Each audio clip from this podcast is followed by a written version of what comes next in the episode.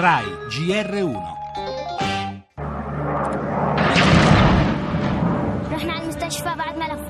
Una bomba mi ha ferito e in ospedale poi hanno dovuto tagliarmi una gamba.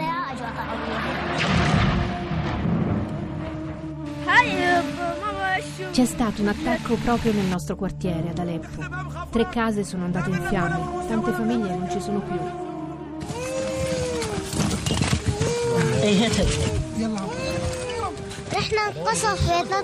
La nostra casa è stata bombardata. Mio padre è rimasto ferito. Abbiamo sofferto molto per i raid su Aleppo. Ho visto gli aerei in cielo e le bombe cadere giù. Ad Aleppo ci sono la mia casa, la mia scuola, il parco dove andavo a giocare. Spero tanto di tornare un giorno.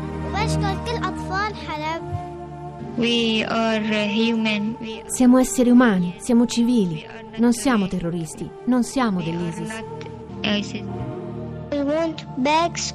Vorrei tanto tornare a scuola e vivere in pace. Per favore, fermate la guerra. Please stop this war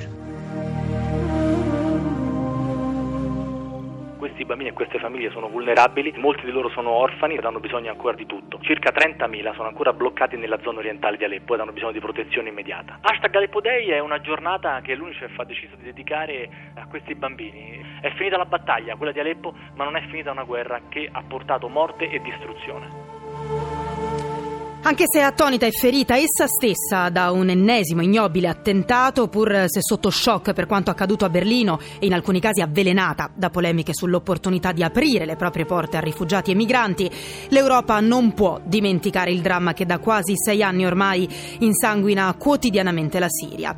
È un po' questo il messaggio dell'Aleppo Day che si celebra oggi, giornata che l'UNICEF, abbiamo sentito il portavoce Andrea Iacomini, ha voluto dedicare ai bambini e alle tante famiglie di questa città martire. Una tragedia epocale davanti alla quale non possiamo restare indifferenti, per senso di umanità innanzitutto, ma anche alla luce della spirale terroristica che l'Occidente sta vivendo. È innegabile, gli orrori del Medio Oriente finiscono per nutrire una cultura della violenza, della rabbia, dell'intolleranza, terreno ideale per far crescere l'estremismo.